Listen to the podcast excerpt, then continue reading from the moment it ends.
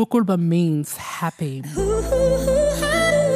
Word Up, bringing you the diverse languages of Black Australia, one word at a time. Kinagai, Birluin, Walter, Kalang, Badjli, Ngalungir, Bambach, Jiangye, Injamara, Guram, Mijal, Raipiri, Ngaraguche nama, Gani Warangong, Munyip, Domininialka, Wakaniniana, Wardadawia, Ngundingi Dangan, Wukuk, Kuwayu, Delkup, Diepa. Er Murpuk.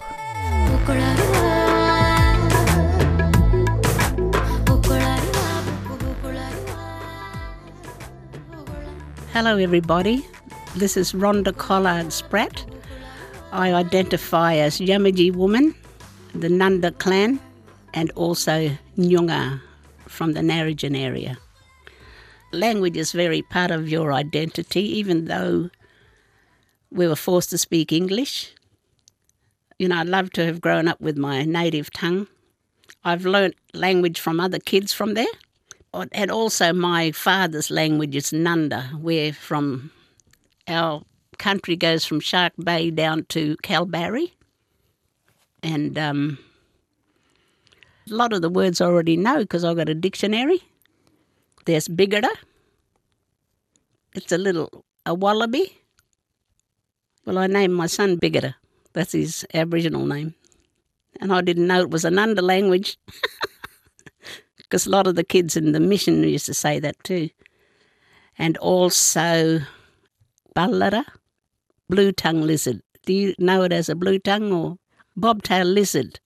It's a trick that they have. The head looks exactly like the tail, so the wedge tail eagle doesn't know which to go for. For mother is Agu, because I'm part of the stolen generation. I didn't grow up with family. So, um, but I've inherited her spirit, her determination, her artistic abilities. I carry them with me every day. So I thank my mother for these gifts, even though I never really spent time with her. We must be true to our the way we're feeling and show our sadness, our grief, our happiness. And I know I've hidden for years, but now, like it just overflows when it needs to, and I'm not holding anything back anymore.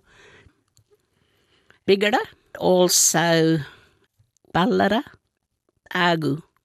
This is Rhonda Collard Spratt, and I am a writer, I'm an author, a songwriter, a singer, a dancer, an artist. Yes, and I'm an Aboriginal woman. Word Up, bringing you the diverse languages of Black Australia, one word at a time.